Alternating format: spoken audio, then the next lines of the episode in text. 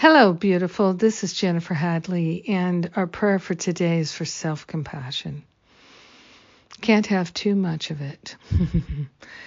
All compassion is truly an opportunity to love ourselves free of the egoic thought system. So let's place our hand on our heart take that breath of gratitude and lift ourselves high above the battlefield. We are grateful, and in our grateful heart, we are cultivating the capacity to have loving understanding for ourselves and for everyone at all times. Infinite compassion, boundless compassion. This is what we're going for. And these times are times that give us an opportunity to practice compassion day in and day out. So we're cultivating the compassion for ourselves and from the overflow offering to our brothers and sisters. We're grateful to have compassion for ourselves for all the decisions we've made in the past that didn't seem to serve us decisions that we made that we may seem to have some regret now, we're cultivating the ability to truly love ourselves and recognize that our perfection is intact, even if it seems as though we've been less than perfect. We are grateful to have compassion for our journey, recognizing that we're perfect, even if our choices don't seem to be.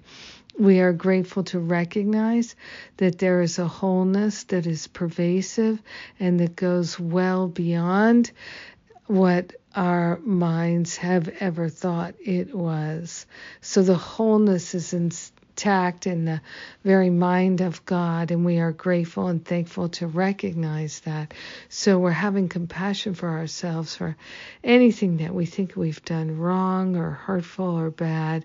We're opening ourselves to fully receive the self compassion that is always there for us sharing the benefits with everyone, everyone, everywhere.